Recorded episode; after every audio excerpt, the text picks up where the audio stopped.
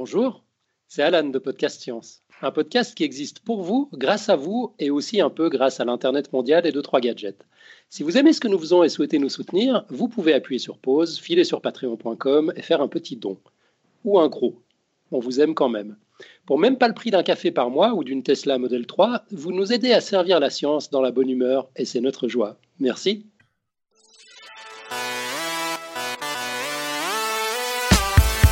Bonsoir. Ce soir, Podcast Science, c'est un épisode roue libre. Nous allons pédaler ensemble sur les routes de la science. Alors, pédalons joyeusement et n'écoutons point la pointe de tristesse qui se profile, car cette émission est la dernière de la saison. Et nous allons nous quitter pendant quelques semaines. Profitons donc d'être encore ensemble ce soir. Nous vous avons concocté une série de mini-dossiers qui, comme d'habitude, on l'espère, vous raviront. Nous sommes le mercredi dix-neuf juin de l'an deux mille dix-neuf. Bienvenue dans Podcast Science, émission trois cents... trois cent quatre-vingt-onze et dernière de la saison neuf.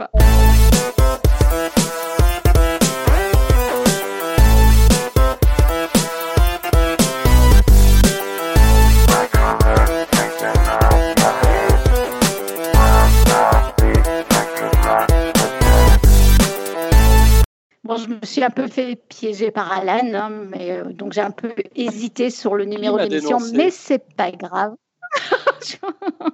Voilà, au hasard. D'ailleurs, Alan, on a compté en base vingt, pas en base huitante chelou, là. Hein. Ça, je demande à voir encore. Beaucoup de promesses, beaucoup de promesses, peu de résultats. Ça, ça fait combien, trois cent quatre-vingt-onze en base vingt? Bon, écoutez, on va faire le tour de table d'abord, d'accord? T'as raison. Alors, vous l'aurez compris, nous avons Alan ce soir depuis Lausanne. Bonjour tout le monde. On a Pascal à la technique depuis Milhouse. Salut tout le monde. On a Tup depuis Barcelone. Et je suis là, pardon. Je disais qu'on était l'épisode dix-neuf vingt et un. Il faut que je convertisse dix-neuf en lettres et on doit être bon. Mais tu peux pas, vingt et un en base vingt. Bon, on continue le tour de table. On a Joanne depuis Pasadena en Californie. On a Eléa depuis Strasbourg. Bonsoir tout le monde. Et on a Claire depuis Paris. Hello. Et donc, eh ben, moi-même, Irène, toujours aussi ravie de vous présenter cette émission, en l'occurrence depuis Bastia. Alors, au sommaire de cette émission, donc, on va avoir une chronique de Joanne qui commence par une super bonne nouvelle pour lui et d'ailleurs pour le monde entier, il faut bien le dire. On a ma dernière chronique sur les animaux et ce soir, j'ai choisi le blaireau. On va avoir le cahier de lecture pour l'été de Claire et de Tup, donc affûtez vos crayons. Ensuite, on aura la réponse au quiz, brillamment démontrée par Eléa. Donc, on a un programme un petit peu chargé et on va laisser tout de suite la place à Joanne pour nous annoncer la bonne nouvelle et nous présenter son dossier. Merci Irène. Et donc en fait je voulais profiter de euh, cette dernière émission de l'année pour annoncer une bonne nouvelle. Je viens d'être accepté au C N R S et je rentre en France pour y devenir astrophysicien. Et comme c'est yeah les quatre-vingts ans, yeah bravo. Joyeux anniversaire. Ah non, ça... Et comme c'est les quatre-vingts ans du C N R S, je me suis dit que c'était un bon moment pour parler du C N R S. Voilà, pour faire de la lèche à mon nouvel employeur. Et hum, est-ce que vous savez quand est-ce qu'il a été créé le C N R S du coup? Il y a quatre-vingts ans. Merci, bravo, c'est pour ceux qui savent. Ouh, elle était dure celle-là. huit ans. Et euh, j'ai toujours pensé que ça avait été créé par le général de Gaulle, et ben en fait non, parce que ça a été créé bah, du coup en trente-neuf, voilà, euh, en octobre, et en fait ça a été créé six semaines après l'invasion de la Pologne par l'Allemagne nazie par notre cher président de l'époque, mais il y avait une virgule, donc le C N R S a été créé par notre cher président de l'époque, six semaines après l'invasion de la Pologne par l'Allemagne nazie, euh, le président de l'époque il s'appelait Albert Lebrun, dont je n'ai jamais entendu parler. Euh, et donc, on est dans un contexte militaire, euh, un peu militaire du coup, et c'est très orienté euh, défense nationale au moment où c'est créé, euh, effort de guerre, tout ça. Euh, voilà. Et, mais en fait, le, l'histoire du C N R S, enfin, la, la, l'histoire de, de la formation de l'Institut commence un peu avant, grâce au papa du C N R S, qui est euh, le physicien et prix Nobel euh, Jean Perrin. Voilà.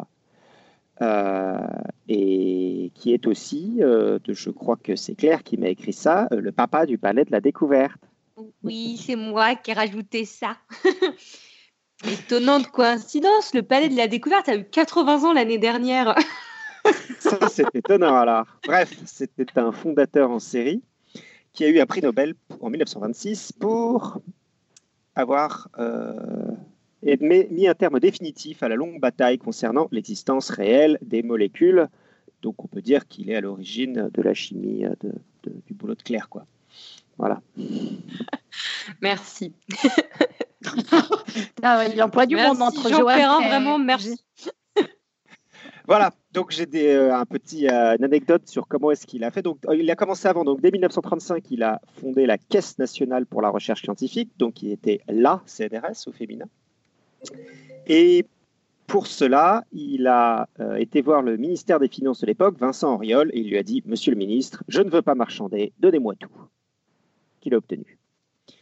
Euh, voilà, et donc après mille neuf cent trente-six, le Front Populaire est élu, Léon Blum, congé payé, les quarante heures par semaine, bref, l'histoire de, l'épreuve d'histoire du bac, c'était hier. Et donc Léon Blum désigne à l'Éducation nationale un jeune député, Jean Zay, et crée aussi un sous-secrétariat d'État à la recherche, et devinez qui est nommé? Là, c'est Irène Joliot-Curie, qui fait partie des trois premières femmes menées dans un gouvernement en France, en mille neuf cent trente-six. Voilà. Euh, et donc, c'est un peu bizarre à l'époque, parce qu'en fait, les femmes n'ont pas le droit de vote, euh, pas celui d'être élues, et en fait, sont considérées en fait, comme mineures sur un plan légal. Mais donc, il y a trois ministres dans le gouvernement euh, de, euh, du Front Populaire. Voilà. Et en fait, pour Irène Joliot-Curie, après de ce que j'ai, enfin de ce qu'elle dit, en fait, c'est surtout un coup de com', c'est-à-dire que c'était juste pour les trois premiers mois. Et puis après, en fait, elle est, elle est partie et elle a été remplacée par Jean Perrin, comme c'était prévu en fait depuis le début. C'était juste pour la mettre là trois mois pour, pour montrer que, qu'ils n'étaient pas sexistes. Voilà. Euh, voilà. Et donc Jean Perrin met en place la machine qui aboutira en C N R S en mille neuf cent trente-neuf, donc un an après la chute du gouvernement Blum. Euh, mais euh, qui, qui, va, voilà, qui est issu quand même de, de, des efforts de, de Jean Perrin sous le, sous le Front Populaire. Voilà, et donc en mille neuf cent trente-neuf, le laboratoire compte près d'une quarantaine de laboratoires et un millier de chercheurs. Voilà. Et je vous passe les... Euh, bon, je vous passe les détails pendant la guerre, à base de croix gammées sur les Champs-Élysées. Jean Perrin meurt en exil à New York en mille neuf cent quarante-deux et Jean Zay est exécuté en mille neuf cent quarante-quatre. Et euh, fast forward jusqu'à la fin de la guerre, euh, où finalement c'est un peu particulier quand même euh, ce qui se passe au C N R S. Enfin, il y a pas, c'est pas vraiment le, le régime de croisière normal. Voilà. Donc arrivé après la, la Seconde Guerre mondiale, euh, l'idée depuis le début du C N R S, c'est de donner de la liberté aux chercheurs pour développer des domaines qui peinent à trouver leur place à l'université. Donc le premier conseil d'administration, par exemple, est présidé par Jean Perrin, qui inscrit dans les statuts la nécessité que ses membres soient jeunes, à la différence de l'Académie des sciences. Euh, et par exemple, un nouveau campus fondé en mille neuf cent quarante-six à Gif-sur-Yvette permet de développer la génétique française dès les années cinquante. Voilà. Et d'ailleurs, c'est toujours le cas, qui, ce qui est toujours le cas d'ailleurs, on va en parler un peu plus tard. En comparaison des standards internationaux, les chercheurs qui y sont recrutés accèdent relativement jeunes à une relativement grande autonomie en comparaison euh, d'autres pays. Donc c'est plutôt entre trente et trente-cinq ans plutôt que faire euh, quarante ou après euh, dans beaucoup d'autres pays. Voilà. Euh, voilà, donc ça peine un peu pendant la Première Guerre mondiale, euh, mais c'est Charles de Gaulle qui va donner un bon élan donc en, il, en mille neuf cent cinquante-huit, quand il est euh, élu président, euh, quand il, oui, élu je crois, oui.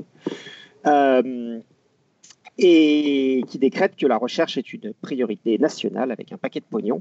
Et donc le budget du C N R S double entre cinquante-huit et soixante, puis enregistre une croissance annuelle de vingt-cinq pour cent jusqu'en soixante-neuf. Euh, et du coup, je voulais revenir sur un mythe, un mythe ou réalité sur De Gaulle, sachant qu'il donc, il aimait et qu'il a autant défendu euh, la recherche euh, publique. Pourquoi lui attribue-t-on la citation euh, « Des chercheurs qui cherchent, on en trouve. Des chercheurs qui trouvent, on en cherche. » Et, et en fait, il ne l'a sans doute pas dit. Euh, en tout cas, il n'y a aucune preuve qu'il a dit. On commence à trouver, à lui, commencer à lui être attribué vers les années quatre-vingts, alors qu'il l'aurait dit en soixante-cinq. Donc, en fait, on pense qu'il ne l'a jamais dit. Euh, voilà. Euh, et par contre, euh, enfin, c'est plutôt contraire à ses actions, comme je l'ai dit, et à ses discours documentés. Donc, ainsi, le quatorze février cinquante-neuf, il a dit euh, « L'État qui a le devoir d'entretenir dans la nation un climat favorable à la recherche et à l'enseignement, l'État qui, malgré le flot des besoins et le flot des dépenses, à la fonction de doter les laboratoires et de pourvoir l'enseignement, l'État enfin, qui doit orienter ensemble, tout en laissant à chacun des chercheurs sa direction et son autonomie. » Euh, voilà, on aimerait bien entendre des discours comme ça maintenant. euh, voilà, et en, Donc je fast forward aussi, le C N R S connaît une augmentation encore sous Mitterrand pour atteindre vingt-six mille agents, donc chercheurs, ingénieurs et techniciens, euh, au début des années quatre-vingt. Voilà. Et en pratique, bah, du coup, ça marche plutôt pas mal. C'était euh, ton argent dans la recherche publique, ça marche bien. Donc, la moitié des prix Nobel français depuis la création de C N R S, ils se sont travaillés à un moment. Quasi-totalité des médailles Fields en mathématiques. Euh, c'est une des plus grosses institutions de recherche européennes. Et c'est régulièrement cité dans le top trois des institutions publiant le plus de papiers au monde. Euh, bien sûr, c'est des chiffres qui se remettent en perspective parce que bah, forcément, c'est très grand. Donc, euh, sur le nombre de papiers, ce n'est pas forcément étonnant non plus que euh, plus il y a de chercheurs, plus il y a de papiers. Mais même ramené au nombre de chercheurs, c'est des résultats euh, très, euh, très exceptionnels. Et par exemple, il abrite la plus grand nombre, il a reçu le plus grand nombre de projets financés par le Conseil européen de la recherche, euh, l'E R C, qui, donne, qui est actuellement considéré comme l'un des plus gros des, des financements Euh, les plus difficiles qu'un chercheur puisse obtenir. Euh, donc il y a eu cinq cent trois lauréats au, au C N R S, deux cent soixante-trois pour Oxford et deux cent cinquante pour l'Institut Max Planck. Et en ramenant le projet au budget total des, des établissements, ça reste, le C N R S reste en tête. Voilà. Voilà. Et puis du coup, bah, je vais finir par euh, les sujets qui fâchent un peu sur le C N R S, parce qu'il y en a. Euh, cette semaine, le, il y avait euh, une... Donc, euh, les, les lauréats de ces bourses E R C, donc qui sont très prestigieuses, ont euh, sorti une tribune dans Le Monde en disant, euh, appelée euh, un peu provoque, « Le C N R S fêtera-t-il ses cent ans ?» euh, Parce qu'il y a pas mal de problèmes. Euh, et du coup, bah, je voulais un peu en parler de ça, en mêlant mon expérience de chercheur qui a été à l'étranger et tout. Euh, Qu'est-ce qui fait qu'un poste C N R S est toujours attirant pour un chercheur en postdoc, un jeune chercheur ? Euh, et surtout que les chercheurs qui accèdent au C N R S sont quasiment tous passés par une phase à l'étranger à un moment, et donc ils ont pour beaucoup des éléments de comparaison, c'est-à-dire qu'ils ont choisi de rentrer en France, ils pourraient rester euh, là où ils ont fait leur postdoc, euh, en, ailleurs en Europe, aux États-Unis ou en Asie. Voilà. Et donc, euh, donc comme dans tous les boulots, le salaire est un facteur, c'est sûr. Euh, donc les salaires en France euh, sont euh, absolument euh, aberrants en comparaison des, des standards internationaux. Euh, donc les chercheurs en France, comme tous les fonctionnaires, sont payés par rapport à un point d'indice qui n'augmente pas aussi vite que l'inflation. En vingt-deux ans, de mille neuf cent quatre-vingt-quatorze à deux mille seize, le point d'indice et donc les salaires des chercheurs ont progressé de dix-neuf virgule quatre pour cent, alors que l'inflation sur la même période progressait de trente-neuf pour cent, ce qui fait une différence de vingt pour cent de perte de pouvoir d'achat. Euh, et donc par exemple moi je vais diviser mon salaire par deux alors que j'étais postdoc et que je vais rentrer au C N R S. Et encore plus amusant, les postdocs qui ont une bourse européenne dans les laboratoires français sont payés plus maintenant que leurs collègues en poste fixe, parce que les bourses de postdoc européennes sont alignées sur les chercheurs de la recherche en Europe, qui sont beaucoup plus hauts que les salaires de recherche en France. Donc il y a pas mal de postdocs en France qui sont mieux payés que les chercheurs fixes parce qu'ils ont, ils ont des bourses européennes. Voilà. Euh, mais bon, donc ça c'est un premier, un premier point. Un des aspects très importants qui fait que le C N R S quand même reste attirant, c'est cette autonomie de recherche obtenue à ces jeunes qui est, je l'ai dit dès le début, qui était à l'origine et à l'A D N du C N R S. Et là aussi, du coup, ça commence à devenir un peu compliqué, car en limitant les financements récurrents et en leur, demander, du coup, en leur demandant de, de remporter des appels d'offres européens euh, pour obtenir leur autonomie financière, comme je l'ai obtenu plus tôt, du coup, bah, on perd aussi en attractivité, parce que c'est, c'est des choses que d'autres laboratoires dans le monde le font aussi. Euh, mais euh, du coup, c'était un des avantages du C N R S qui, qui commence à disparaître. Je ne suis pas foncièrement opposé au fait que les chercheurs doivent passer par ces appels d'offres. Hein. Peut-être ma génération trouve ça peut-être plus normal, en tout cas, ou peut-être d'avoir travaillé aux États-Unis.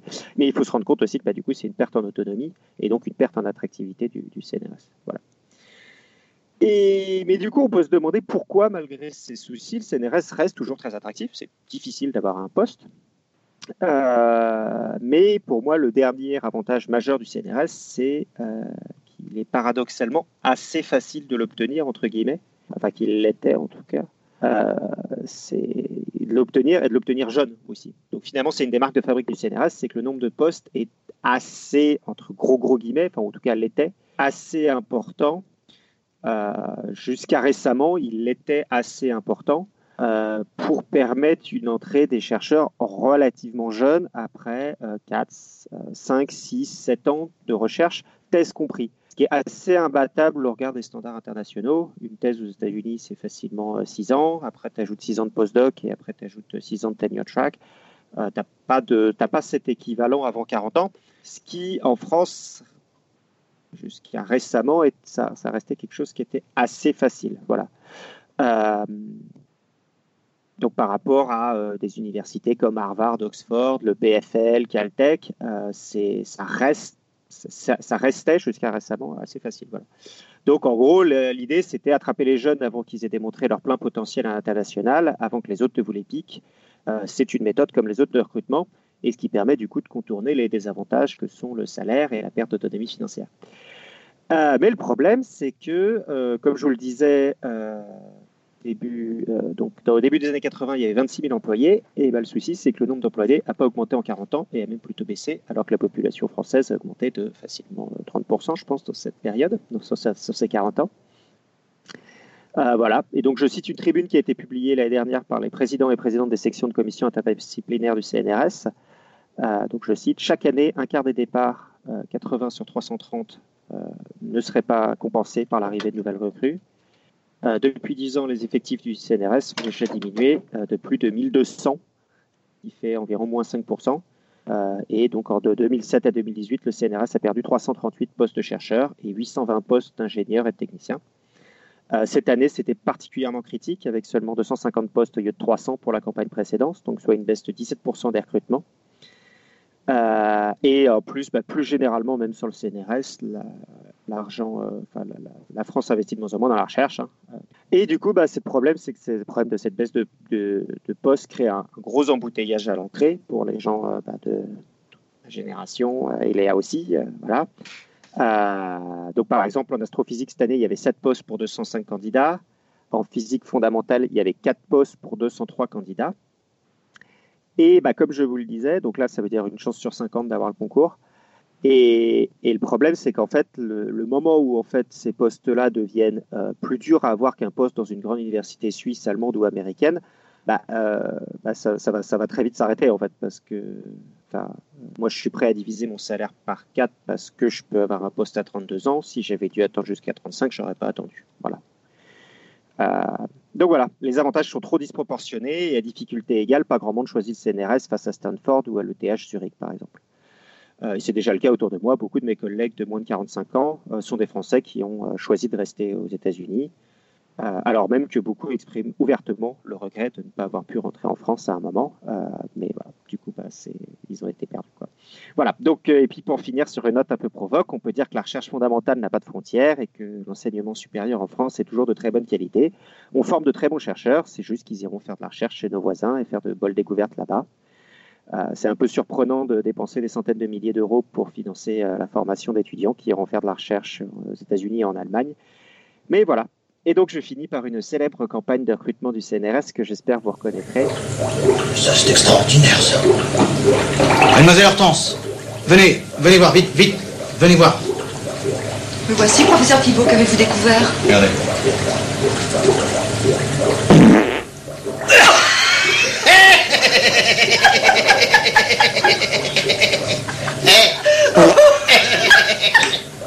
Ah, qu'il est con. Hein? La whisky pète.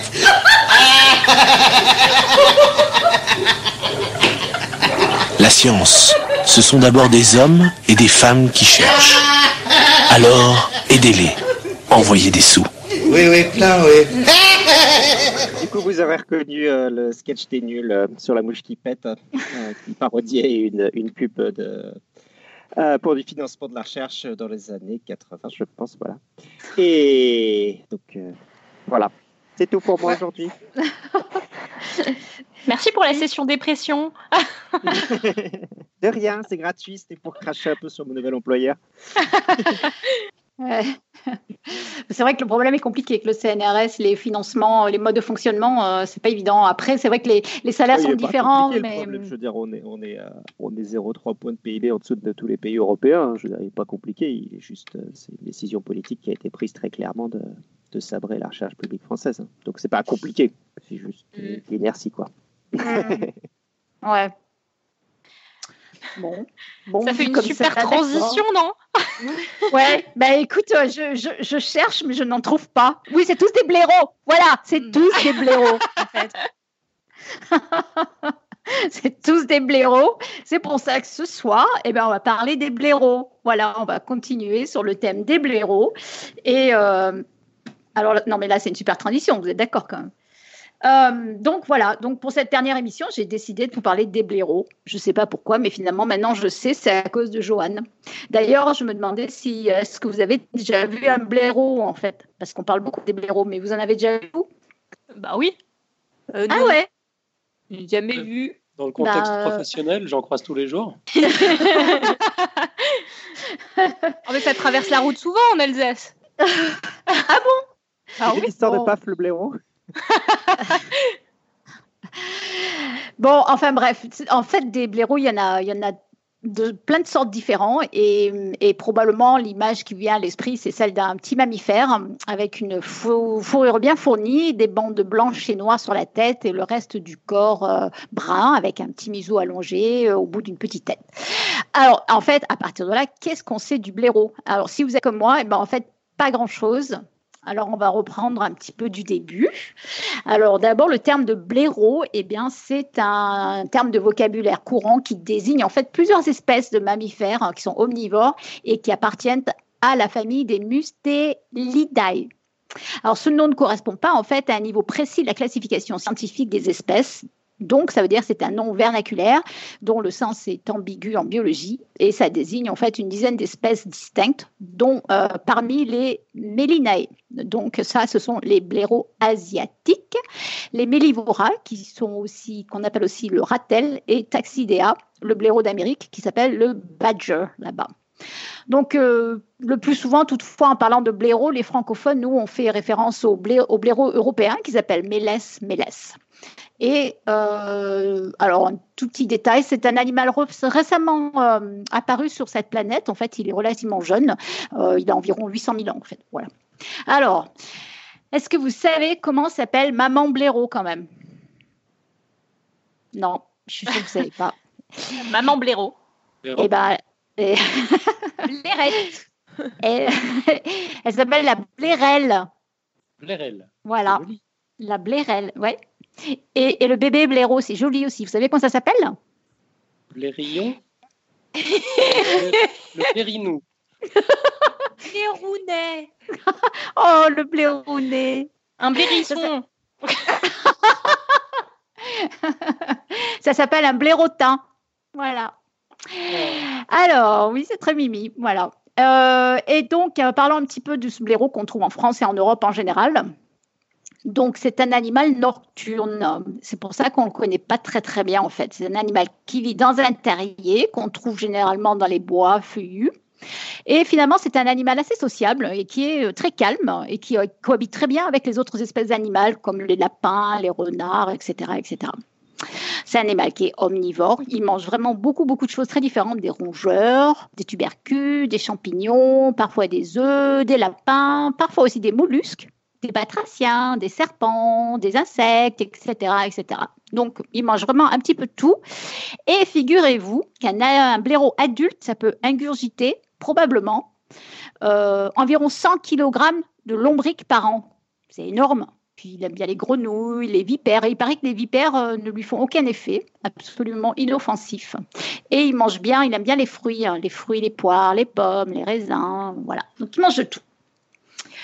À part ça, c'est un animal qui ne voit pas très, très bien, mais qui entend très, très bien, enfin, qui entend bien, on va dire, et surtout qui sent très, très bien. Euh, et Donc, c'est un animal qui, généralement, contrairement à ce qu'on peut penser, vit souvent en groupe. Euh, souvent, les petits meurent euh, très tôt. En fait, ils sont souvent victimes de maladies ou de leurs prédateurs. Hein. Et euh, ça peut aller jusqu'à environ douze ans, un blaireau. Euh, et donc, ce que je vous disais aussi, c'est qu'on ne les connaît pas très bien parce qu'ils sont nocturnes.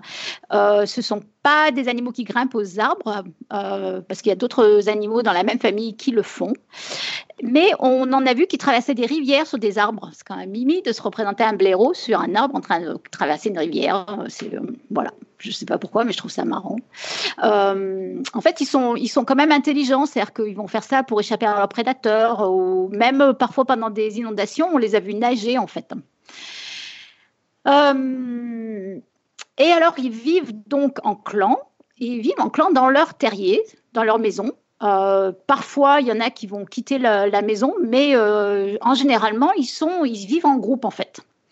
Alors, euh, en ce qui concerne les terriers, parfois, ils vont aller se, s'installer dans les terriers qui volent à leurs copains, les renards, mais en fait, c'est souvent l'inverse qui arrive. C'est souvent des animaux qui ne savent pas très bien faire des terriers qui vont venir s'installer dans le terrier du blaireau. Et euh, par défaut, on peut trouver des terriers où il y a des blaireaux avec des renards ou des lapins, euh, des choses comme ça. Euh, donc, euh, même des putois, euh, on peut les trouver ensemble parfois. Mais en fait, il se trouve que le blaireau, c'est un excellent, ce qu'on appelle le terrassier. Il est, il, il est très, très bon à creuser ses, ses galeries. Et euh, on prétend qu'il peut déplacer jusqu'à, il peut déplacer jusqu'à quarante tonnes de, ten, oh, tonnes de terre pour fabriquer son, euh, sa maison, en fait. Et en fait, certains de ces terriers sont en fait très, très anciens. Ils sont très, très vastes. Euh, ils peuvent avoir trente à quarante euh, entrées et occuper deux mille mètres carrés, en fait. C'est énorme. On parle alors de village et même des fois, on parle de donjon ou la forteresse, la forteresse euh, euh, du blaireau. Et donc, euh, ça peut, en moyenne, atteindre environ quarante à cinquante hectares. Et en fait, ça va même plus loin parce que ces blaireaux, en fait, ils ont même une résidence principale et des résidences secondaires. Alors, comment ça marche ? Eh bien, la résidence principale, c'est le terrier principal. Et donc, ça, c'est euh, la partie qui est occupée par le clan, le clan familial de blaireaux, sachant que le clan, donc, est formé d'un groupe de deux à cinq blaireaux avec des petits jeunes, un à trois jeunes. Euh, donc, c'est dans ce terrier principal que les mamans, elles, mettent leurs petits au monde. Et donc, ce terrier, il a plusieurs galeries qui vont descendre trois à quatre mètres dans le fond, euh, avec de longues distances. Et le, le réseau peut être assez complexe, finalement.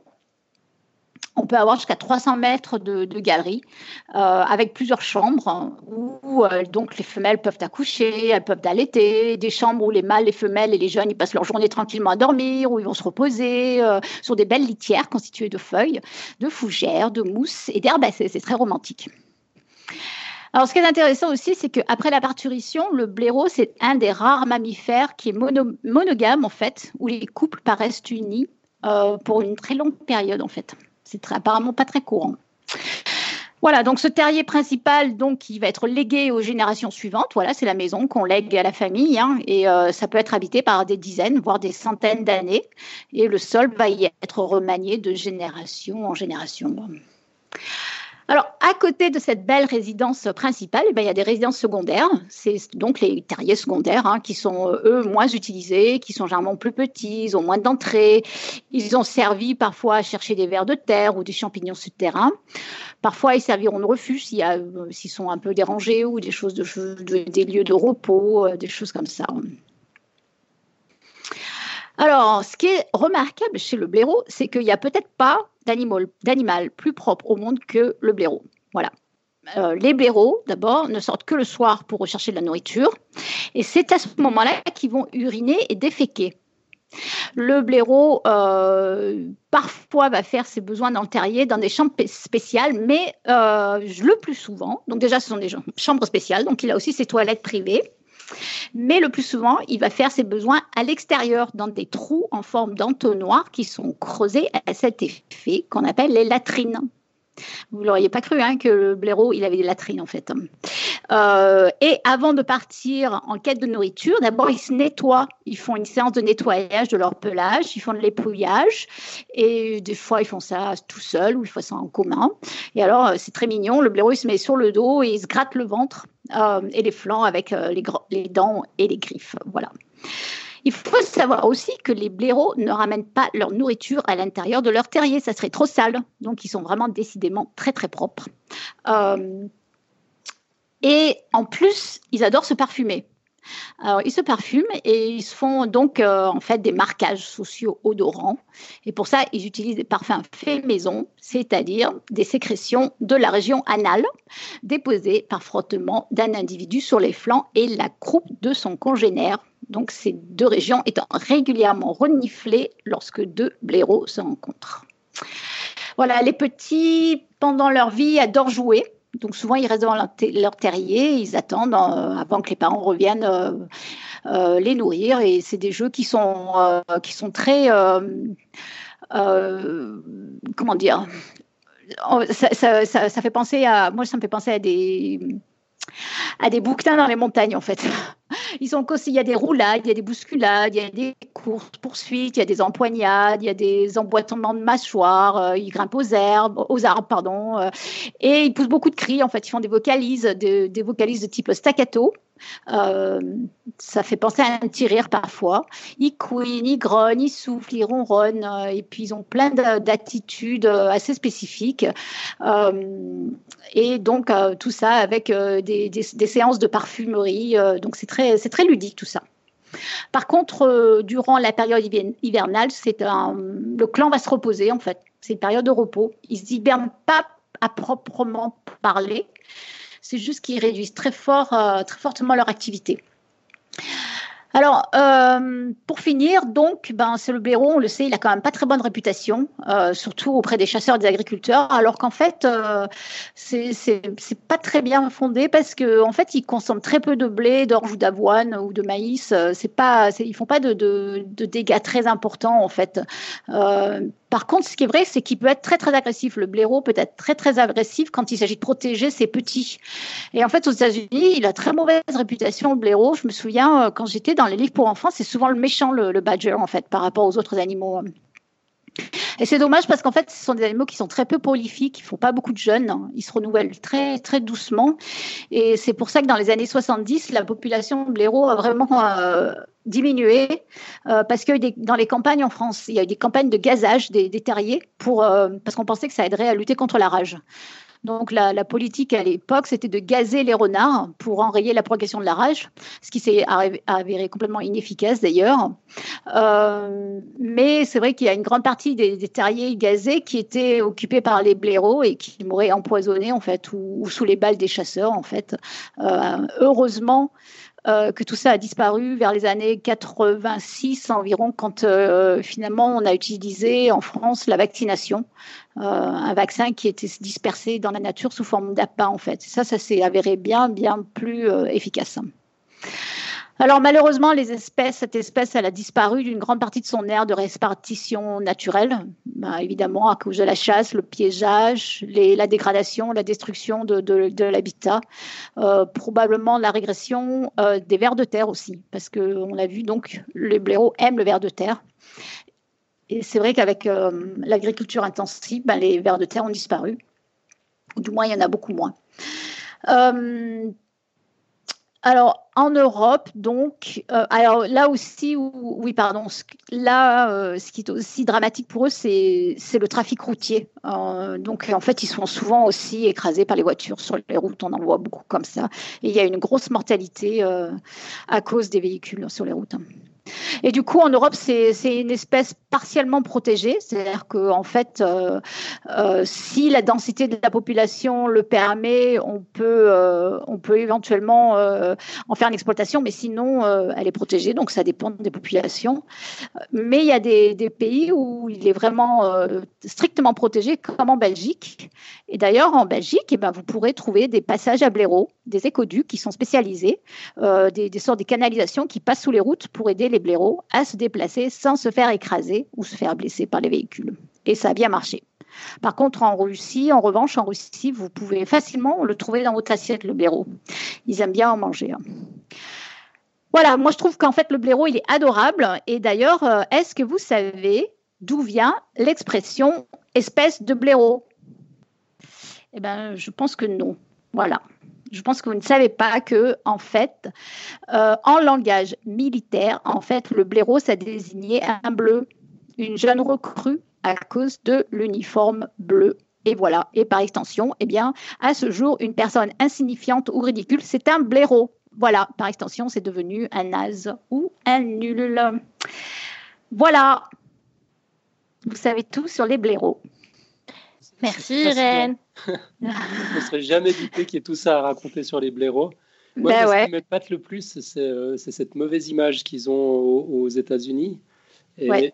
et, et je me demande si, euh, si ça n'a pas un lien, en fait, avec, euh, avec leur extermination.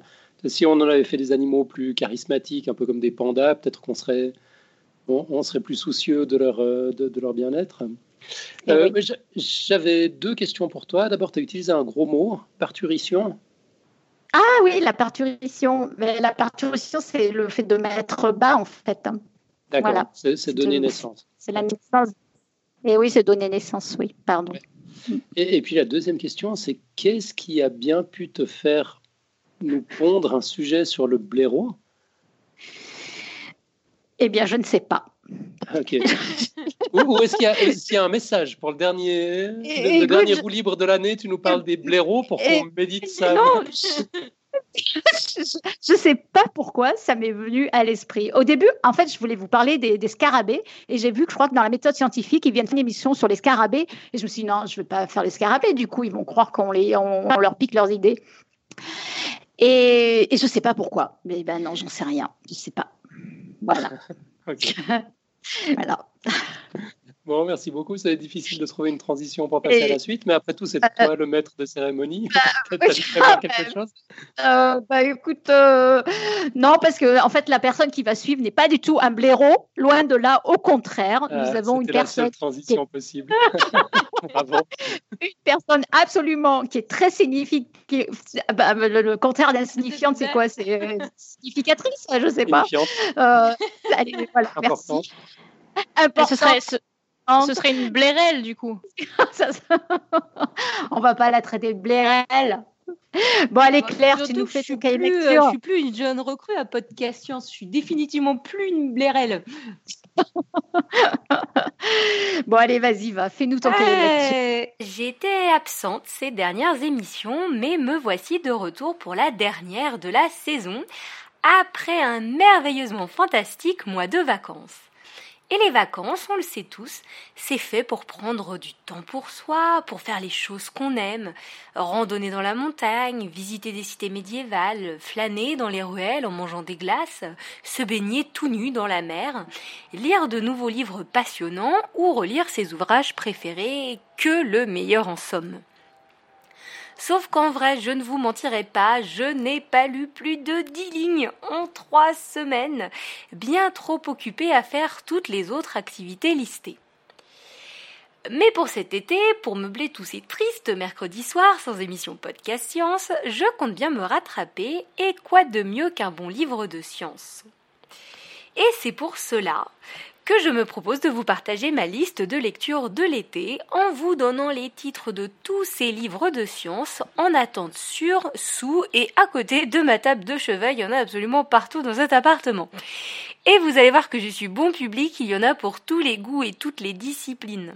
Donc les cahiers de lecture de Podcast Science, et ben c'est parti. Déjà, n'ayons honte de rien et faisons de la pub pour les copains. Le premier sur ma pile, c'est Retour vers le paléo de la team Paléo. Pour savoir si la vie est un éternel recommencement et si oui ou non, nos ancêtres avaient déjà tout inventé, du street art au punk à chien. Je l'ai emmené en Croatie avec moi, j'ai lu l'introduction dans l'avion et seul l'attrait de la nature croate m'a empêché de dévorer le reste à sap une fois sur place. Pour plus d'infos sur ce bouquin, il vous suffit d'écouter notre émission trois cent soixante et onze. Le second sur ma liste est encore un achat post-émission, puisqu'il s'agit de l'aventure extraordinaire des plantes voyageuses de Kata Astafiev, l'invitée de notre dernière émission radio dessinée en date. Les plantes ne comptent pas pour des prunes. Émission trois cent soixante-seize, partie un pour plus d'infos. L'auteur nous fait découvrir dix incroyables aventures de plantes comme le tabac, le kiwi, la rhubarbe, mais compte également l'histoire des dix explorateurs Indiana Jones de la botanique partis à leur découverte. Troisième dans la pile, dernière nouvelle de Sapiens, de Sylvana Condémy et François Savatier. Lui, il est journaliste scientifique, elle, elle est paléo-anthropologue. Le défi, c'est de résumer en cent soixante pages les phénomènes qui ont conduit à l'émergence de l'être humain tel que nous le connaissons. Pour le moment, j'avoue, celui-ci, j'ai juste lu les premières pages, il m'a l'air plutôt sympa à lire, accessible, et en le feuilletant, j'ai trouvé les instructions schéma plutôt sympathiques. Autre sujet, et livre plus dense et bien moins facile d'accès, Comprendre les origines de la sexualité humaine de Serge Wunsch, absolument pas comment ça se prononce, W U N S C H. Il est docteur en neurosciences de l'école pratique des hautes études de Paris. de Paris, pardon, décidément. C'est un livre que j'ai acheté suite à la recommandation d'un, eh ben, d'un infirmier qui est sexologue, avec qui j'ai eu une discussion qui était complètement passionnante à la suite d'un, d'un exposé au Palais de la Découverte sur le sens de l'olfaction. Et j'avoue que la couverture, elle m'a un peu séduite, je vous laisserai regarder, elle est assez rigolote. Je l'ai par contre acheté il y a plusieurs mois déjà et je ne l'ai pas encore lu. Ce qui m'a retenue, c'est qu'en le feuilletant, il a l'air bien moins facile d'accès. Euh... La couverture, elle annonce un livre de neurosciences, d'éthologie et d'anthropologie. Et effectivement, je pense qu'il mérite un minimum de concentration pour la lecture. C'est pas celui-ci que vous emmènerez sur la plage. Par contre, un livre que vous pouvez emmener sur la plage ou dans vos toilettes, sans vergogne pour une lecture rapide, fragmentée et légère, c'est Bon Pied, Bon Oeil de Marc Magro. C'est un médecin urgentiste dont j'aime beaucoup, beaucoup les ouvrages. De mémoire, je vous en ai déjà parlé sur Podcast Science d'un de ses livres, euh, probablement même à plusieurs reprises. Ça s'appelle « Sous l'œil d'Hippocrate ». Il a également écrit « Ils sont fous, ces psys » et « Un pouls dans la tête ». À chaque fois, il s'agit de chapitres très courts et indépendants qui retracent un fait ou une anecdote historique sur l'histoire de la médecine. Euh, alors, le fait, il est plus ou moins loufoque et il a perduré plus ou moins longtemps, mais après tout, c'est ces petites avancées, ces petites euh, anecdotes qui ont fait avancer l'histoire de la médecine. Et c'est à ces livres que je dois ma découverte et ma fascination hein, pour les clistères, par exemple. Euh, vous savez, ces espèces de grosses seringues qui permettaient de s'injecter via l'anus de grosses quantités de liquide dans l'intestin pour se faire un lavement. C'était très très à la mode au quinzième siècle. Alors j'ai appris plein d'autres choses avec ces bouquins, hein. Par exemple qu'à une époque, pour traiter la folie, vous pouviez attacher un, bah, le malheureux hein, qui, qui souffrait de folie sur une chaise, et l'idée c'était de faire pivoter la chaise sur elle-même très très très très très très vite, jusqu'à ce que le pauvre malheureux tombe dans les pommes, s'évanouisse, et voilà. Bon, hein, je crois que ça, ça n'a pas perduré très très longtemps, par contre. Bref, j'ai joyeusement dévoré ces autres livres. J'ai acheté celui-ci, Bon Pied, Bon Oeil, donc sans, sans une hésitation, malgré le format un peu plus petit que les ouvrages qu'il fait d'habitude. Et cette fois-ci, plutôt que l'histoire de la médecine, Marc Magro, il s'intéresse à un autre de mes dadas. C'est plutôt tout ce qui est étymologie et euh, expression française. Là, vous allez retrouver un florilège pardon, d'expressions cocasses en rapport avec le corps et la santé qui vous seront expliquées. Prendre ses jambes à son cou, en avoir plein le dos. Et l'auteur, il retrace l'expression dans un contexte historique, l'explique et il donne parfois même les variantes dans d'autres pays. Chaque page, vous avez une expression et il y en a cent. C'est donc très court et ça peut se lire en cent fois. Pratique pour la plage ou les toilettes. On en est déjà à cinq livres et je m'étais promis de ne pas vous noyer, donc je me suis fixée à dix ouvrages maximum pour cette liste, donc pour terminer les cinq derniers de ma table de chevet en attente de lecture. Toujours en lien avec l'étymologie, mais surtout enfin un peu de chimie, bah oui quand même, que diable, j'ai reçu juste avant mon départ en vacances un livre qui est intitulé « La prodigieuse histoire du nom des éléments » de Pierre Avenat. Dans la préface, Jacques Livage nous dit que derrière la dénomination des, éne- des éléments se cache en fait toute l'histoire de l'humanité. Non seulement c'est poétiquement formulé, mais c'est en plus très juste. Le nom en dit long sur la découverte de la substance, sur l'état de la science et de l'humanité à ce moment-là. Cet ouvrage part donc de l'étymologie du nom des éléments du tableau périodique et mène bien au-delà. Et d'ailleurs, le livre, il ne se limite pas du tout au tableau de Mendeleïev, puisque le terme « élément hein, », il n'a pas toujours ramené à ce tableau-là, il ramène à plein d'autres choses. Et le livre, il commence d'ailleurs par les quatre éléments d'Empé... Je suis désolée, je suis dyslexique, j'ai toujours un petit temps de battement quand je lis certaines lettres. D'Empédocle, feu, air, eau et terre. Et en fait, ce livre, il reprend la série d'articles « Clin d'œil étymologique » qui est publiée depuis deux mille douze dans l'Actualité chimique. Pour ceux qui ne connaissent pas, c'est la revue de la Société chimique de France. On a commencé à lire avec mes collègues de chimie du Palais de la Découverte et on adore complètement ce livre. C'est bourré d'infos, ça se lit ultra facilement et ça se feuillette également sans avoir besoin de le lire dans l'ordre. Hein. Moi, ce que j'aime bien, il traîne sur mon bureau depuis que je suis revenue de vacances. J'ouvre une page au hasard et hop, je grignote des infos de ci, de là. Pour les physiciens, j'ai reçu également très récemment Mon grand mécano quantique de Julien Bobroff, qu'on ne présente plus hein, sur Podcast Science. onze chapitres qui sont parfaitement vulgarisés, super bien illustrés par Marine Joumard, j'aime beaucoup. pour onze expériences de physique sidérante, onze découvertes qui ont mené à un concept clé de la physique quantique. Pour le moment, j'ai juste fini le premier chapitre, qui est joyeusement intitulé « Une vinaigrette à la gomme pour voir les atomes », et qui nous explique comment Jean Perrin, papa du C N R S et du Palais de la Découverte, et oui, toujours lui, on n'en a que pour lui ce soir, Jean Perrin donc a prouvé l'existence des atomes. Je voulais un extrait du chapitre que j'ai trouvé particulièrement savoureux et qui vous donne le ton. Einstein calcule la trajectoire des grains dans un liquide. C'est le mouvement brownien. Les grains subissent d'innombrables chocs des molécules du liquide qui les entourent. Einstein montre qu'il avance, qu'ils avancent chaotiquement. Il faut donc davantage de temps pour parcourir une distance donnée, un peu à l'image d'un ivrogne qui sera distancé par un piéton normal. Voilà. Alors j'avoue que la comparaison avec l'ivrogne, euh, moi perso j'y aurais jamais pensé et je me serais jamais permis, enfin j'aurais jamais osé, mais du coup bah, j'ai adoré quoi. Allez, on continue. Un autre dada à moi, c'est les biographies et les correspondances personnelles. Je sais pas si vous en lisez, mais moi j'adore. J'ai énormément de correspondances personnelles dans ma bibliothèque. Et euh, là, sur ma table de chevet, côté physique, toujours se glisse également un livre qui est intitulé « Qu'en pensez-vous, Monsieur Feynman ?» que je suis en train de relire. Parce que bon, après avoir dévoré « Vous voulez rire, Monsieur Feynman », pour ceux qui l'ont pas lu, mais je vous le conseille absolument, il faut absolument lire ce livre. Euh, une fois que vous avez, vous êtes tombé, enfin, vous avez lu ce livre, c'est impossible de ne pas tomber un petit peu sous le charme de Richard hein, Feynman. Et moi, bah, je suis curieuse, j'aime toujours bien découvrir la personnalité qui se cache derrière le scientifique brillant.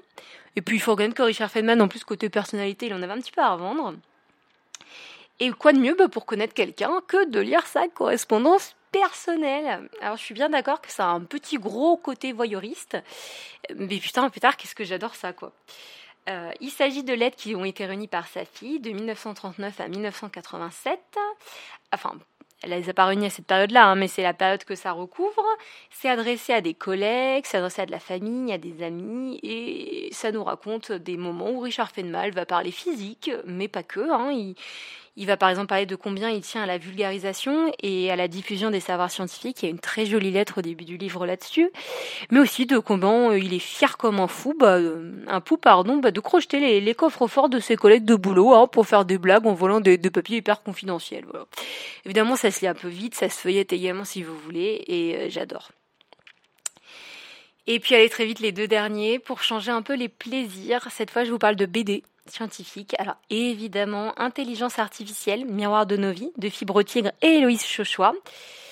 Euh, fait amusant, je l'ai acheté à sa sortie, non pas pour le sujet, mais pour Héloïse Chauchois. Euh, je suis une grande fan d'Héloïse, comme toute l'équipe de Podcast Science. J'ai adoré sa B D précédente sur les prothèses, qui s'appelle La fabrique des corps, qui, où le héros euh, se fait amputer dans le premier chapitre après un accident de moto de son bras. Et euh, il va être guidé euh, pendant toute la B D par un Ambroise Paré très très taquin, qui va lui raconter toute l'histoire des, des amputations et des prothèses depuis le, le Moyen-Âge euh, jusqu'à l'humain augmenté. Et pour cette B D-ci, Intelligence artificielle, le sujet de la B D au départ, honnêtement, il m'emballe un petit peu moins. Euh, l'intelligence artificielle, non seulement je n'y connais rien et j'y comprends rien, mais en plus à première vue, c'est pas euh, le type de science qui m'attire moi personnellement. Je ne dénigre pas cette, ces disciplines-là, c'est fascinant, mais moi, c'est pas ce que je préfère. Sauf que justement, bah, c'est ça que j'aime bien avec les B D scientifiques, c'est que c'est un média... Euh, hyper accessible qui permet d'aller regarder très très facilement des de, de s'ouvrir très facilement à des nouveaux sujets. Pour le moment, je l'ai j'ai lu la, le premier tiers et puis euh, et puis je voulais pas le dévorer trop trop vite, donc je, après le premier tiers que j'ai lu sur le trajet de retour après l'avoir acheté, je l'ai posé sur ma table de de chevet, et il est en attente de fin de lecture. Et le petit dernier que j'ai acheté tout récemment également, alors celui-là c'est ni vraiment un ni un livre ni une B D, c'est un ouvrage qui est intitulé « Le corps en infographie » d'Andrew Baker. C'est une forme de vulgarisation scientifique tout en dessin. Euh, ça, chaque page vous allez avoir des dessins en fait à chaque fois un corps humain et euh, ça va vous offrir une illustration claire et compréhensible des mécanismes du corps. Vous avez sans infographie. Et avec sans infographie, on découvre plein plein d'infos sur le corps humain. Alors ça va de l'info la plus simple, avec um, le corps humain rempli à soixante-deux pour cent, et on vous indique que bah, soixante-deux pour cent, euh, le corps humain contient soixante-deux pour cent d'eau, à des mécanismes bien plus complexes comme la respiration. À mon avis, ça se feuillette plus que ça ne se lit. Mais après tout, pour l'été, entre deux baignades et une randonnée, même en tant que lectrice acharnée le reste de l'année, j'en demande pas toujours beaucoup plus. Voilà, j'ai fini avec mes dix livres et je crois que Nico Tup avait également envie de vous parler de plusieurs livres qu'il a lus. Alors non, moi j'ai fait une stratégie très différente de la tienne. Je vais parler uniquement de livres que j'ai lus, que j'ai finis et que j'ai apprécié cette année passée. Donc moi je vous parle du passé, là où Claire vous parlez du futur. Ah mais j'ai déjà fait ça à Noël. Voilà, euh, parce que ouais, moi j'ai beaucoup trop de livres en attente et je préfère vous parler de trucs que j'ai vraiment appréciés. Euh, mais on va commencer par un truc dont Claire vous a parlé, que moi j'ai fini, qui est intelligence artificielle et qui est un sujet dont j'ai déjà parlé dans, dans Podcast Science. Je pense qu'il est très intéressant à plusieurs titres, déjà pour tout ce que Claire a dit, que c'est très clair comme sujet et très intéressant. Mais en plus, si vous avez écouté l'épisode de De, euh, comment dire, l'épisode de Tangente, l'épisode où on avait Fibre Tigre qui nous parlait de narration non linéaire, et que vous comprenez un peu comment réfléchit Fibre Tigre, et cetera. Et dans Tangente, que vous avez un peu interagi entre guillemets avec l'intelligence artificielle de Tangente, euh, c'est pas Tangente le podcast, je dis n'importe quoi, c'est Trajectoire, le podcast que faisait euh, que fait Fibre Tigre en mathématiques, qui est un peu un peu velu, un peu compliqué, mais ils avaient une intelligence artificielle dans ce podcast qui au fur et à mesure des épisodes euh, devenait un peu plus intelligente et arrivait à parler. Et en fait, ce bouquin parle un peu, alors je pense que c'est très romancé, de la création de cette intelligence artificielle et de comment ils en ont fait ben, une intelligence qui commençait à être intéressante, avec qui interagir dans un podcast. Donc euh, c'est non seulement intéressant pour tout ce que Claire a dit, mais c'est aussi très intéressant euh, ben, vis-à-vis de ce que vous avez pu entendre dans le podcast et éventuellement dans l'autre podcast Trajectoire de Fibre Tigre. Donc, euh, donc foncez, c'est vraiment top. Dans les autres bouquins, je vais commencer par un bouquin dont j'ai déjà parlé dans un épisode, qui est euh, un bouquin avec un titre affreux, qui en gros qui s'appelle Millionaire Expat, comment devenir riche, euh, qui est le bouquin dont j'avais parlé sur comment devenir riche en, faisant, en étant flemmard. Euh, je suis retombé dessus en fouillant les bouquins que j'avais lus cette saison et je vous invite vraiment à le lire parce que c'est hyper intéressant. C'est quelqu'un qui a fait tous les tests qu'on imagine faire sur la finance, de dire non mais les mecs qui mettent cinq étoiles au truc euh, d'assurance vie à la con, vraiment ça marche, et qui a été mesuré tous ces trucs là et qui en plus vous explique la méthode la plus efficace pour investir qui consiste à rien faire. Enfin c'est très déroutant avec énormément de ressources. Faut virer un tout petit peu le côté américain qui dit euh, voici la meilleure méthode pour devenir riche, mais en dehors de ça, c'est hyper intéressant et sourcé pour euh, sur un sujet où moi j'aurais pas imaginé m'intéresser autant à, à un bouquin. Dans un tout autre registre, ça aurait dû être un épisode de Podcast Science, mais ça ne l'est toujours pas parce que je ne savais pas comment le tourner. Il y a un bouquin qui s'appelle Videocracy. Uh, how YouTube is changing the world with a double rainbow, singing foxes and other curious trend, trends. Donc comment YouTube change le, change le monde avec les, les doubles arc-en-ciel, les euh, euh, je perds mes mots, les renards, renards qui, les renards qui, qui chantent et d'autres tendances un peu bizarres. Et en fait, c'est, c'est une personne qui a été embauchée chez YouTube pour essayer de comprendre les tendances sur YouTube. Et alors, vous imaginez que dans les boulots un peu, un peu compliqués, si vous êtes embauché à YouTube au moment où il n'y a personne pour le faire, pour essayer de comprendre pourquoi à un moment il se met à y avoir trente millions de personnes qui regardent une vidéo avec des renards qui dansent, qui chantent, il y a du boulot. Et c'est hyper intéressant pour comprendre ben justement toute cette émergence des réseaux sociaux, du fait de, du partager, de la viralité, de comprendre aussi pourquoi euh, il y a ce côté amateur qui continue à, à marcher énormément sur YouTube et qui commence maintenant à être industrialisé. Et avec plein d'exemples hyper rigolos, parce que c'est tous les mêmes qu'on a l'habitude de voir sur Internet. Donc je vous invite vraiment à lire ce livre. Je suis désolé, hein, tous les livres dont je parle sont en anglais. Je crois qu'à part le suivant dont je vais parler, ils ne sont pas traduits, enfin, et à part Intelligence artificielle qui est en français, mais ils valent vraiment le coup. Et si vous n'avez pas envie de, parler, de lire des livres qui sont euh, de la, euh, pas de la fiction, que vous voulez lire une fiction qui va vous faire cauchemarder euh, pendant vos vacances, je vous invite à lire un livre. Honnêtement, je l'ai mis dans la liste parce que, un, c'est de la science-fiction, donc je me dis qu'il y a un peu science dans la science-fiction, et surtout parce que le titre est génial. Ça s'appelle I have no mouth and I must scream. Je n'ai pas de, je n'ai pas de bouche et je dois crier. Et en gros, on est dans un monde où une intelligence artificielle a, a détruit toute l'humanité, sauf une personne, pour pouvoir la torturer. Et euh, ça fait soixante-dix pages, je crois, c'est très très court, c'est une nouvelle. Et c'est très très effrayant, mais c'est assez sympa, c'est assez vieux, et euh, c'est très, enfin, c'est sympa à lire pour passer à un moment un peu, euh, un peu flippant à la, à la Black Mirror et compagnie. Euh, voilà, je vous invite à lire ça, c'est très très vite lu. Et pour finir, histoire de pas être trop long, euh, c'est un livre que je suis en train de lire en ce moment, c'est le seul que j'ai pas complètement fini, mais je sais déjà qu'il est génial. Ça s'appelle Humble Pie, A Comedy of Math Error, Et en fait, c'est un recueil d'erreurs de maths et plus généralement de sciences qui ont vraiment causé des trucs assez dramatiques. Euh, ça s'ouvre avec un architecte qui a fait un bâtiment hyper joli, un peu concave, et en fait il se trouve que sa forme fait que ça, ça, ça fait que tous les rayons du soleil se concentrent en un point qui se trouvait être les bâtiments d'en face qui se mettaient à cramer. Donc euh, c'est, assez, c'est assez rigolo. Et là, le chapitre où j'en suis, on découvre qu'il euh, y a un vrai problème en informatique qui est assez connu par les informaticiens, qui est de générer du vrai hasard. En général, c'est pas un gros problème, mais quand on commence à être des gens comme euh, une grosse boîte américaine qui s'appelle Cloudflare, qui fournit des certificats de sécurité et qui fournit des millions de nombres aléatoires par seconde, on a vraiment besoin de fournir des vrais nombres aléatoires. Et du coup, la solution qu'ils ont trouvée, c'est qu'ils ont un mur où il y a des lampes euh, qu'on appelle des lava lamps en, en anglais, qui sont ces lampes à bulles, vous savez, qui chauffent et où il y a des bulles qui montent, et cetera. Il y a une caméra qui les filme. Et pour générer un nombre aléatoire, ils prennent une photo de toutes ces lampes à, à lave. Ils convertissent ça en, en nombres parce que les, les pixels sont des nombres et ça leur génère un nombre suffisamment aléatoire pour leur travail. Donc un truc assez étrange. Et le bouquin est bourré d'exemples hyper drôles comme ça, euh, totalement improbables, de moments où la science a fait un peu n'importe quoi, où il y a des choses... Ah, voilà, c'est, c'est très très drôle à, à lire avec, et ça, ça permet de remettre un peu les maths à leur place sur le côté. Bah ouais, c'est, c'est un peu le bordel parfois quand même. Voilà, Valou, pour ma liste de lecture. Bah, vaste programme pour cet été, hein. Ça va être difficile, je pense. Je, je peux ajouter un petit livre vite fait. Je n'avais pas prévu d'intervenir, mais c'est vrai que c'est tout, tout ce que vous avez proposé là est tellement inspirant. Et puis, je viens de livrer un, un livre que j'ai trouvé super inspirant aussi. Il n'est pas récent, pourtant, il ne vient pas de sortir. Il date de deux mille dix. C'est euh, « La vie immortelle d'Henrietta Lacks » par Rebecca Skloot. J'ai trouvé ce livre tellement épatant. Franchement, j'avais encore jamais rien lu de tel. C'est un, c'est un tour de force, ce livre. Il réussit à être à la fois un livre de science populaire absolument captivant sur, sur les cellules HeLa. C'est un compte-rendu bouleversant de l'histoire d'Henrietta Lacks et de sa famille. C'est un livre d'histoire qui couvre à la fois l'histoire de la ségrégation raciale aux États-Unis et celle de la recherche médicale dans l'Amérique du XXe siècle. Et c'est vachement lié, les deux. Et, et enfin, c'est une fabuleuse restitution du parcours même de, de l'auteur, qui a démarré avec une, une obsession à l'adolescence, la première fois qu'elle a manipulé des, des cellules HeLa.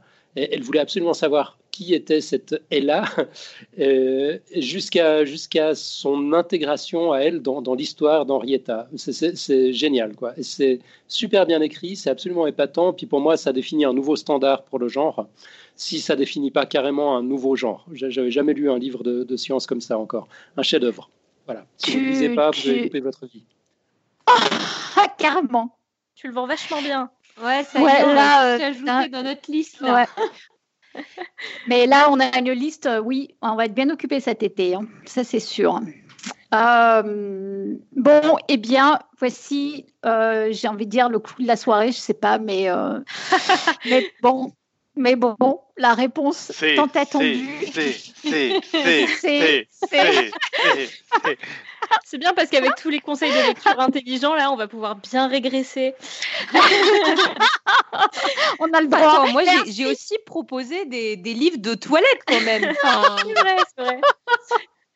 Bon, alors du coup, bon, voici ben, le, voilà. le, le moment ouais. tant attendu du quiz, euh, de la réponse au quiz du mois.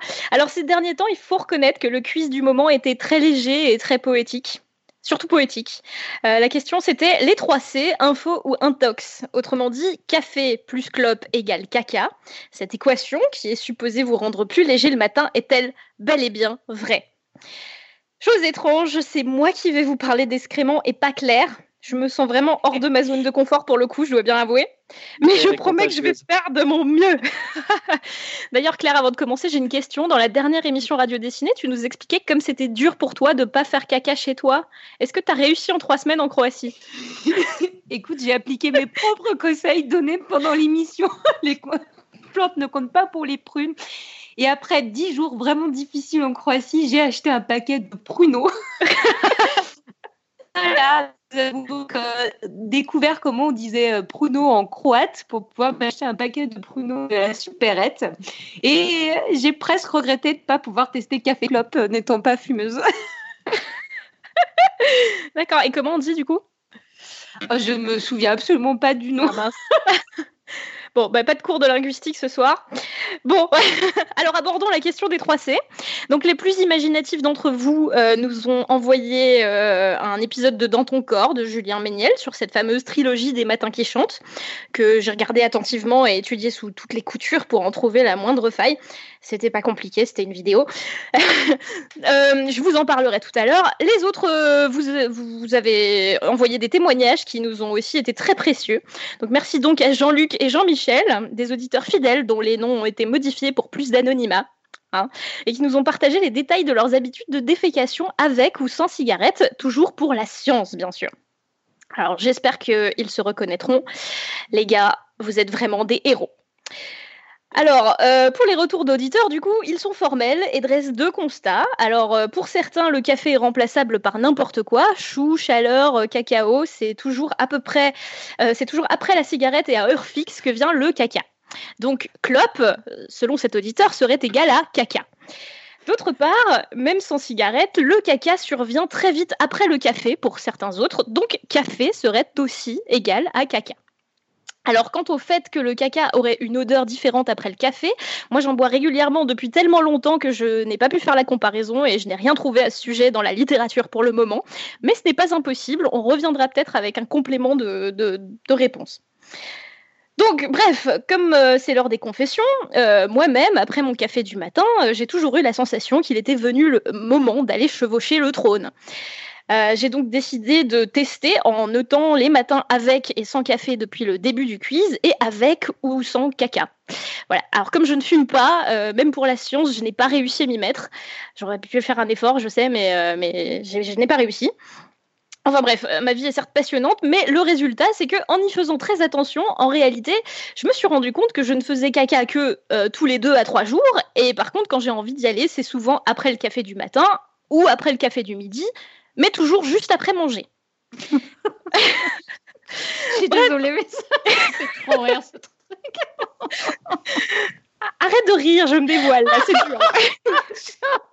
Oui, c'est vrai, je dois l'admettre. Donc je bref, me tais, je me pour, moi, c'est, pour moi c'est souvent après les, les repas et pas forcément toujours au même intervalle de temps après la prise de ma tasse de café.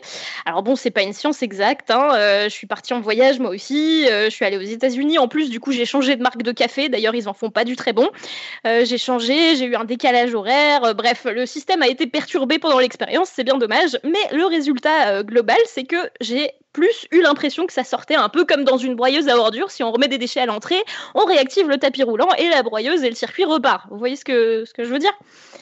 Ah oui, tout à fait. Oui, vous, vous voyez. Alors, je vais vous laisser juste euh, quelques secondes pour vous imaginer avec un morceau de musique. Eléa, t'es vraiment trop top. Tous les matins quand je me lève, c'est café, club, caca, une fois que j'ai fini de me battre avec mon réveil et mes bras. Voilà, c'était très dans le thème, j'avais envie de vous la passer. Euh, mes trêves de poésie, maintenant qu'en dit la science. Donc j'ai cherché sur PubMed, la base de données qui compile les articles de science et santé, ça me semblait approprié vu la question, et l'article le plus partagé sur la question, et celui dont parle cette fameuse vidéo de Dans ton corps, avec Julien Méniel, c'est un article de dix-neuf cent quatre-vingt-dix dans le Gut Journal. Alors, dans le protocole de cet article, il demande à cinquante-huit femmes et trente-quatre hommes, tous âgés de dix-sept à vingt-sept ans, s'ils ont l'impression que le café provoque une envie de déféquer. Alors, vingt-neuf pour cent de ces personnes, dont, constate-t-il, soixante-trois pour cent de femmes, déclarent que oui.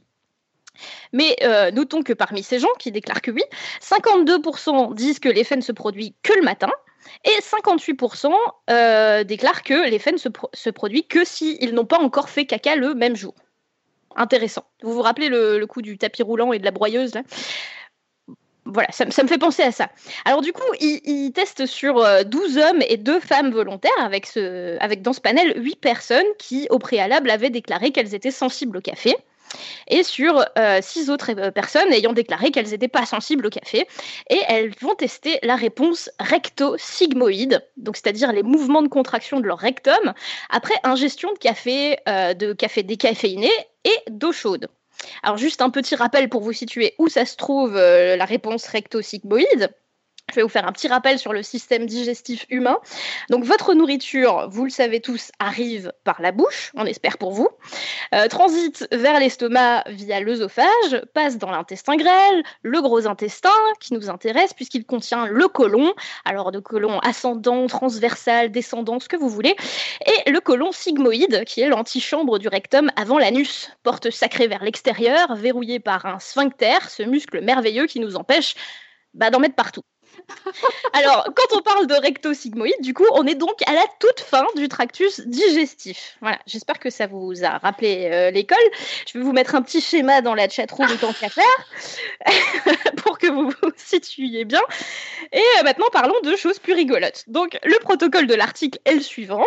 On met les patients sur le côté gauche, c'est précisé dans le protocole expérimental, pour leur insérer une sonde manométrique de pression dans l'anus, évidemment. Donc... De la pression dans l'anus. C'est ah, ce que une, tu as dit. Une sonde de pression, oui, euh, une sonde manométrique. Mm. Voilà, ça s'appelle comme ça, en très technique, pour compenser le mot anus. Voilà. Euh, donc, on attend trente minutes pour que les, patio- les patients, candidats, individus euh, se détendent un peu, parce que c'est un peu rigide, une sonde manométrique. Et ensuite, on enregistre pendant trente minutes la motilité du rectum, avant de leur faire boire soit de l'eau, soit du décaféiné, soit du café. Et là, ils ont choisi la marque Nescafé Gold Blend, trois pour cent de caféine. Sérieux, ils auraient quand même pu faire un effort et leur donner du bon café. Mais bref, passons. On mesure donc leur mouvement euh, anal, donc leur mouvement recto-sigmoïde, et on leur demande régulièrement « Est-ce que tu as envie de faire caca ?» Donc, six sujets déclarent que oui, ils pourraient déféquer après leur café. Seulement quatre personnes déclarent que oui, ils pourraient déféquer après leur décaféiné et aucun ne déclare qu'il a envie de faire caca après l'eau chaude. Euh, donc en plus, les huit personnes qui se sont déclarées sensibles au début de l'enquête, au sondage, sont apparemment les seules à réagir au niveau de leur anus. Les conclusions sont donc formelles euh, d'après les auteurs. Le café donne envie de déféquer à cause de mouvements dans le côlon sigmoïde et l'effet survient à peu près quatre minutes après sa consommation. Mais du coup, ce ne serait pas directement la caféine qui induirait l'effet. Et puis, ce ne serait pas chez tout le monde. Et puis, ce serait surtout chez les femmes. Bref, ça extrapole euh, sévèrement compte tenu du panel de volontaires, mais ce n'est pas inintéressant. Et juste au cas où vous vous demandiez, en dix-neuf cent quatre-vingt-neuf, une autre étude avait montré que la température d'administration du café ne changeait pas les paramètres de la, dig- de la digestion, donc la sécrétion d'acide gastrique, le, relag- le relargage de la gastrine, une hormone de la digestion. Euh, donc, ce n'est pas non plus la température euh, qui, qui, qui change. Alors, il n'y a pas beaucoup d'études de ce genre sur, euh, sur le café. Je me demande si ce n'est pas en rapport avec le fait qu'il est difficile de trouver des volontaires pour se mettre des sondes dans l'anus. Mais euh, toutes tournent euh, autour du fait que euh, le café pourrait prévenir des déconvenues euh, après opération, comme les iléus, qui sont des occlusions intestinales. Euh, là, on trouve plein d'études, des méta-analyses, de la littérature, et cetera. Mais très peu de, d'études sur les réels effets du café euh, sur le temps de défécation. Alors, si, il y en a une autre, en deux mille cinq, qui montre que si on donne du café ou de l'eau chaude à des individus et qu'on mesure leur pression rectale, il n'y a pas beaucoup de différence sur les, les contractions et que les deux provoquent une augmentation respectivement de quarante-cinq pour cent de la pression rectale euh, après le café et de trente pour cent après de l'eau chaude. Bon. Alors, cette étude est intéressante parce que dans le, la même expérience, euh, ils testent aussi une administration de nicotine euh, de façon sublinguale, c'est-à-dire qu'on met de la nicotine sous la langue. Et là, ils montrent que ça n'affecte pas réellement les contractions du rectum. Euh, en revanche, si on donne des chewing-gums à la nicotine pour faire la même chose, euh, ça, ça, ça, ça marche pas terrible non plus. Par contre, si on met des patchs nicotine à des non-fumeurs, ça réduit un peu le temps de transit dans le recto-sigmoïde. Voilà, résultat intéressant, hein. Ah bah oui, pas du tout euh, ce qu'on s'attendait. Bah pas totalement, mais euh, un, un, un peu quand même. La nicotine pourrait réduire un peu le temps de transit, mais c'est, c'est pas très clair, hein. Voilà, dans d'autres études, j'ai trouvé par contre que fumer, ça sensibilisait globalement le tractus digestif et que ça favorisait euh, les infections bactériennes et que ça pouvait induire des diarrhées, donc complètement indépendamment de la nicotine. Euh, par exemple, dans une étude de suivi de population au Bangladesh que j'ai trouvée sur vingt mille personnes, ils constatent que euh, vingt pour cent des personnes qui souffrent de diarrhée sont des fumeurs et que les symptômes de diarrhée sont plus aigus que pour des non-fumeurs. Bon. Euh... Ça nous dit quand même pas grand-chose, mais en ayant fait euh, le, le tour de la littérature, si on résume un peu tout ça, il semblerait que, dans une certaine mesure, certains composés du café peuvent stimuler les mouvements gastriques et intestinaux et accélérer un peu le processus de sortie des déchets. Euh, on sait par contre très bien que les récepteurs à l'amertume peuvent induire la production de la gastrine ou de la ghrelline et d'autres hormones digestives et accélérer la digestion, et que la caféine elle-même, grâce à ses récepteurs, elle augmente les sécrétions gastriques. On peut donc raisonnablement imaginer que parce que le café a des composés amers, euh, ça pourrait faciliter la, effectivement la, la digestion. Euh, la nicotine aussi, à elle seule, pourrait induire de légers mouvements du côlon, d'après certaines études, et sensibiliser le tractus digestif dans son ensemble, ce qui le rendrait aussi euh, plus rapide à évacuer les déchets. Par contre, les deux en même temps, eh bien, personne n'a osé dans une étude, euh, apparemment, en tout cas je n'ai pas trouvé. Euh, il va donc falloir s'en tenir aux témoignages et au bon sens commun. Donc, verdict, je dirais que c'est une info, mais pas nécessairement à cause de la caféine du café ni de la nicotine de la cigarette. Rappelons que quand on ingère une substance, quelle qu'elle soit, ce n'est pas un seul composé actif qu'on ingère la plupart du temps, à moins de prendre une molécule pure, mais des dizaines, voire des centaines d'autres. Euh, d'ailleurs, depuis que je fais très attention à mon rythme de défécation post-caféine, j'ai l'impression de moins ressentir une association immédiate café-caca. Alors serait-ce en partie dû à un effet placebo, mystère et boule de chewing-gum nicotine, j'ai envie de vous dire. Est-ce que euh... Euh, tu, tu suis vraiment ton temps de défécation après caféine ? T'as fait, t'as fait un Google Doc ou quelque chose pour suivre ça ? Alors j'ai, j'ai fait un petit carnet où j'avais noté... Euh... Tu peux le partager pour euh, Open Data, tout ça euh... euh, Écoute, je vous le partagerai en privé, mais... Euh... J'ai pas tenu très longtemps, je me suis rendu compte que ça collait pas forcément, et puis c'était pas tous les jours, donc c'était pas très intéressant. Ouais, moi, non, je pense non, que c'est j'en profite pour, pour rappeler l'exi. Que, que, les, que, que tu, tu publies tes résultats pour que les gens puissent bah ouais. évaluer et puis oui. vérifier s'il y a des problèmes dans, les, dans, la, dans, la, dans la, l'étude. Quoi. Oui, non, et, et j'en profite pour rappeler l'existence de cette excellente application que j'utilise qui s'appelle Pooplog, qui permet de loguer tous tes, tes cacas avec l'échelle, la fameuse échelle en sept, euh, en sept niveaux sur la forme de tes cacas. Voilà. Je vais partager le lien. Ça, tu... Qu'est-ce qu'il y a ? Si tu... tu utilises vraiment ça. Vas-y, partage. C'est sur oui. Android. Bah, partage donc le lien euh, sur l'émission. Voilà. Euh, donc, euh, merci. Je ne sais plus où j'en étais. Yes. T'entends, tu as pris des notes. Tu as, tu as eu. Oui, voilà. J'avais pris des notes. Tu as logué tes données. Bon voilà, alors bon, euh, comme on est sur Podcast Science, j'ai essayé d'aborder la question d'un point de vue euh, strictement mathématique, comme l'aurait fait Robin. Donc si on prend l'équation, on aurait une équation à deux inconnus euh, qui sont égales à caca, mais dont le résultat euh, serait caca. Parce que si café égale caca, euh, que clope égale caca, et que café plus clope égale caca, c'est pas possible, enfin de ce que je comprends des maths, à moins que chaque facteur vaille zéro. C'est, c'est bon, j'ai juste ? Oui. Non, plus personne me suit. Oui, oui, oui, oui. oui. Très bien. Mais, et donc, si on, on en croit les articles scientifiques et les recommandations du ministère de la Santé, on trouve effectivement en vrac que le café provoque des migraines le, si on essaye de s'ensevrer, que ça augmente l'acidité de l'estomac, que ça diminue l'absorption des nutriments, que la torréfaction du café, ça libère des composés cancérigènes et que la surconsommation de café s'est associée au développement de cancer du côlon. Je ne vous parle pas des effets de la cigarette, dont le plus illustre symptôme est le risque de cancer du poumon. Donc, au risque de passer pour mère morale vertueuse, sachez que cigarettes et café sont tous deux un danger à long terme pour votre santé à trop forte dose et qu'on peut avec certitude affirmer que le café comme la clope, c'est vraiment de la merde. Mais bon, il faut... il paraît qu'il faut bien mourir de quelque chose, donc je vous laisse choisir votre arme. Voilà, c'est la fin de cette réponse. J'espère qu'elle vous aura diverti autant qu'instruit. Et euh, maintenant, vous sachez. Euh, donc, les extraits musicaux que vous avez entendus euh, viennent d'un clip YouTube qui est sobrement intitulé « Café, clope, caca ». D'un groupe qui s'appelle Gueule de Bois et qui manquait sûrement à votre culture générale du rap. Euh, et d'ailleurs, je les remercie parce qu'ils m'ont donné expressément l'opportunité, l'autorisation de diffuser ces extraits. Et pour finir, je vais juste vous mettre la fin de la chanson. Voilà. En vrai, le café, c'est pas ma tasse de thé. Ce serait plutôt ma tasse de café. Voilà. Sur cette belle morale, je vais m'arrêter là. C'était excellent, absolument excellent. Il est, on, on adore tes chroniques, vraiment, tes quiz. Et vous êtes sur Podcast Caca, bienvenue. Ouais, on fait un peu gamin, mais bon, tant pis. Sur Podcast hein. Science. Bon, un podcast créé par, par Alan. Alan, tu veux nous, nous parler du podcast que tu as créé il y a presque dix ans maintenant. Ouais, jusqu'au jour où un certain matheux a râlé sur Twitter. Je ne sais pas où, et à partir de là, c'est devenu n'importe quoi. Et là, on finit la neuvième saison en parlant de caca et de blaireau. Non, c'est magnifique. Je vous ai, je vous ai pas aimé, les amis.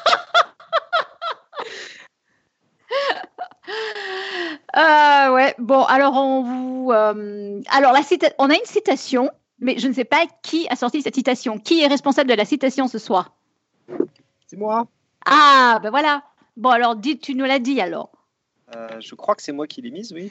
Je me suis dit qu'on avait oublié, du coup, je me suis dit qu'il faut mettre une citation. Ah, bon, voilà. On est vraiment. On est à fond ce soir. Et donc, c'était de Pierre Joliot, euh, qui est connu pour être le mari et de. Irène Joliot-Curie, je pense que c'est important de le préciser, et le gendre de Marie Curie, euh, et qui disait « La majorité des chercheurs ayant existé dans l'histoire sont actuellement en activité. » Voilà. Mais euh, c'est, c'est encore vrai, ça, ça tu... C'est philosophique, ça. Tu voulais pas faire une citation sur le caca, plutôt? on, on a des auditeurs pour Mon ça. Mon cerveau, a il a eu du mal à faire la transition, là, je dois dire. Randall Flagg nous en a pondu une bonne dans la chatroom. Ah, le, café, le café te fait, te fait faire cacao et fumer te fait faire des tabacs. Yeah. Il s'excuse. Mais, euh, là, bravo. Sinon, il y en a une belle qu'on a quand même écoutée qui était très bien. C'était sur euh, comment ça s'appelle le café. C'est pas ma tasse de thé, c'est plutôt ma tasse de café. C'est pas mal, c'est, c'est bien. Ouais. Ouais, c'est pas mal aussi ça. Et jo- Joanne, pour revenir sur ta citation, ça veut dire qu'il y a plus de chercheurs en activité aujourd'hui qu'il n'y en a jamais eu dans l'histoire, c'est ça? Alors en fait, justement, je me suis posé la question, puis après, c'était tard quand j'ai fait mon dossier, je suis désolé. Donc c'est, euh, c'est, ça a sans doute été vrai à un moment de l'histoire. Si Probablement. En termes matheux, ça, ça veut dire c'est arrivé à un moment forcément.